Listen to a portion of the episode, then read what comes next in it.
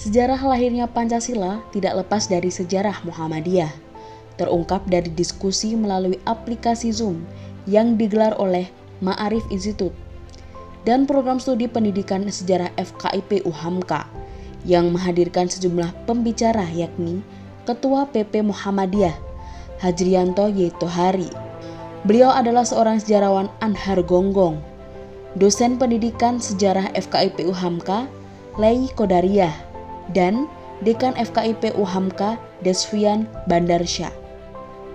Sejarah itu seringkali halnya biografi dari orang-orang besar, meskipun kata-kata itu berlebihan. Banyak sekali para ahli filsafat sejarah yang mengkritiknya.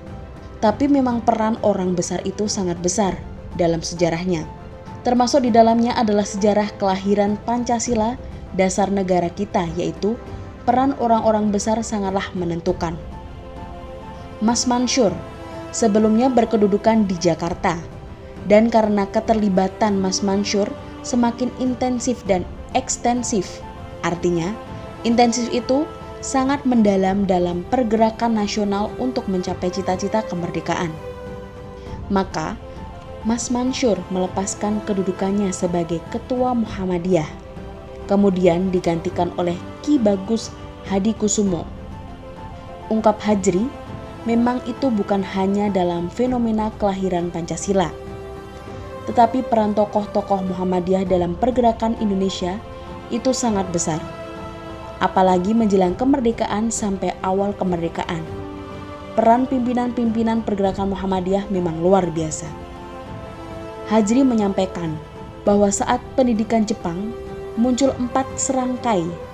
Salah satu dari 4 serangkai adalah Mas Mansyur, Bung Hatta, Bung Karno, dan Ki Hajar Dewantoro. 4 serangkaian itu sering mewakili Indonesia dalam pertemuan-pertemuan atau negosiasi-negosiasi dalam tentara penduduk Jepang. Hajri juga menguraikan ketika BPUBKI membentuk Panitia 8 yang berperan sebagai ketua prakarsa karena tidak sesuai dengan keterwakilan politik Indonesia, berubah menjadi Panitia 9. Kalau dilihat dari ideologi, penambahannya bagaimana latar belakang ideologi politik Panitia 9, 9 itu 4 orang golongan Islam, yaitu Agus Salim dan Abikusno Tjokrosujoso, Kahar Muzakir, dan Abdul Wahid Hasim. 4 orang dari golongan nasionalis yaitu Hatta, Ahmad Subarjo, Ahmad Yamin, dan AA Maramis. Lalu Bung Karno posisinya di tengah-tengah. Dari 4 orang Muhammadiyah telah menyetujui untuk mencoret 7 kata itu. Maka, dibawa ke dalam sidang menjadi usulan Hatta dan mulus tanpa halangan. Arti dari 4 orang itu tidak berhasil. Saya tidak berlebihan dalam mengangkat sejarah Pancasila adalah sejarah Muhammadiyah. Sejarawan Anhar Gonggong menyepakati apa yang dijelaskan oleh Hajriyanto.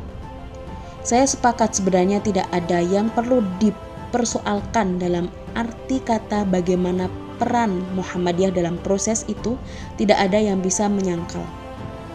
Sejarah Pancasila adalah sejarah Muhammadiyah, artinya dalam proses ketika negara itu berproses membentuk dirinya sebagai bangsa dan memproklamasikan diri sebagai negara merdeka. Lalu pada esok harinya, di tanggal 18 Agustus 1945 bisa mendirikan negara. Ya memang karena orang Muhammadiyah. Bung Karno sendiri mengaku, saya adalah orang Muhammadiyah. Dia peran menjadi anggota Muhammadiyah di daerah Bengkulu. Jadi, memang Anda tidak bisa berbicara tentang Pancasila tanpa menyebut tokoh-tokoh Muhammadiyah. Muhammadiyah hemat saya perlu melakukan tafsir melalui kader-kadernya. Kata Mas Mansyur Abdul Mukti, perlu membuat tafsir. Tafsir terhadap Pancasila itu perlu direbut setelah Muhammadiyah memastikan perjalanan Pancasila di era awal kemerdekaan atau sebelum kemerdekaan. Mengingat masa lalu Muhammadiyah melalui kader-kader umatnya telah berhasil menampilkan Pancasila dengan sangat elegan. Dan yang terakhir, tambahan Desfian Pernyataan dari Hajriyanto tentang This is the Fitch bahwa sejarah Pancasila adalah sejarah Muhammadiyah tidak bisa dibantah. Pernyataan itu telah diungkapkan oleh Pak Anhar Gonggong sebagai sesepuh sejarawan Indonesia pada hari ini. Kenapa begitu? Karena Muhammadiyah telah memberikan pengorbanan terbesar bagi kader-kader umatnya, terutama dalam menjaga Pancasila sebagai kesatuan bangsa Indonesia. Tokoh-tokoh itu adalah orang-orang besar dalam sejarah Muhammadiyah. Orang-orang besar bagi negara Republik Indonesia itu bagian penting yang perlu ditelaah oleh generasi hari ini.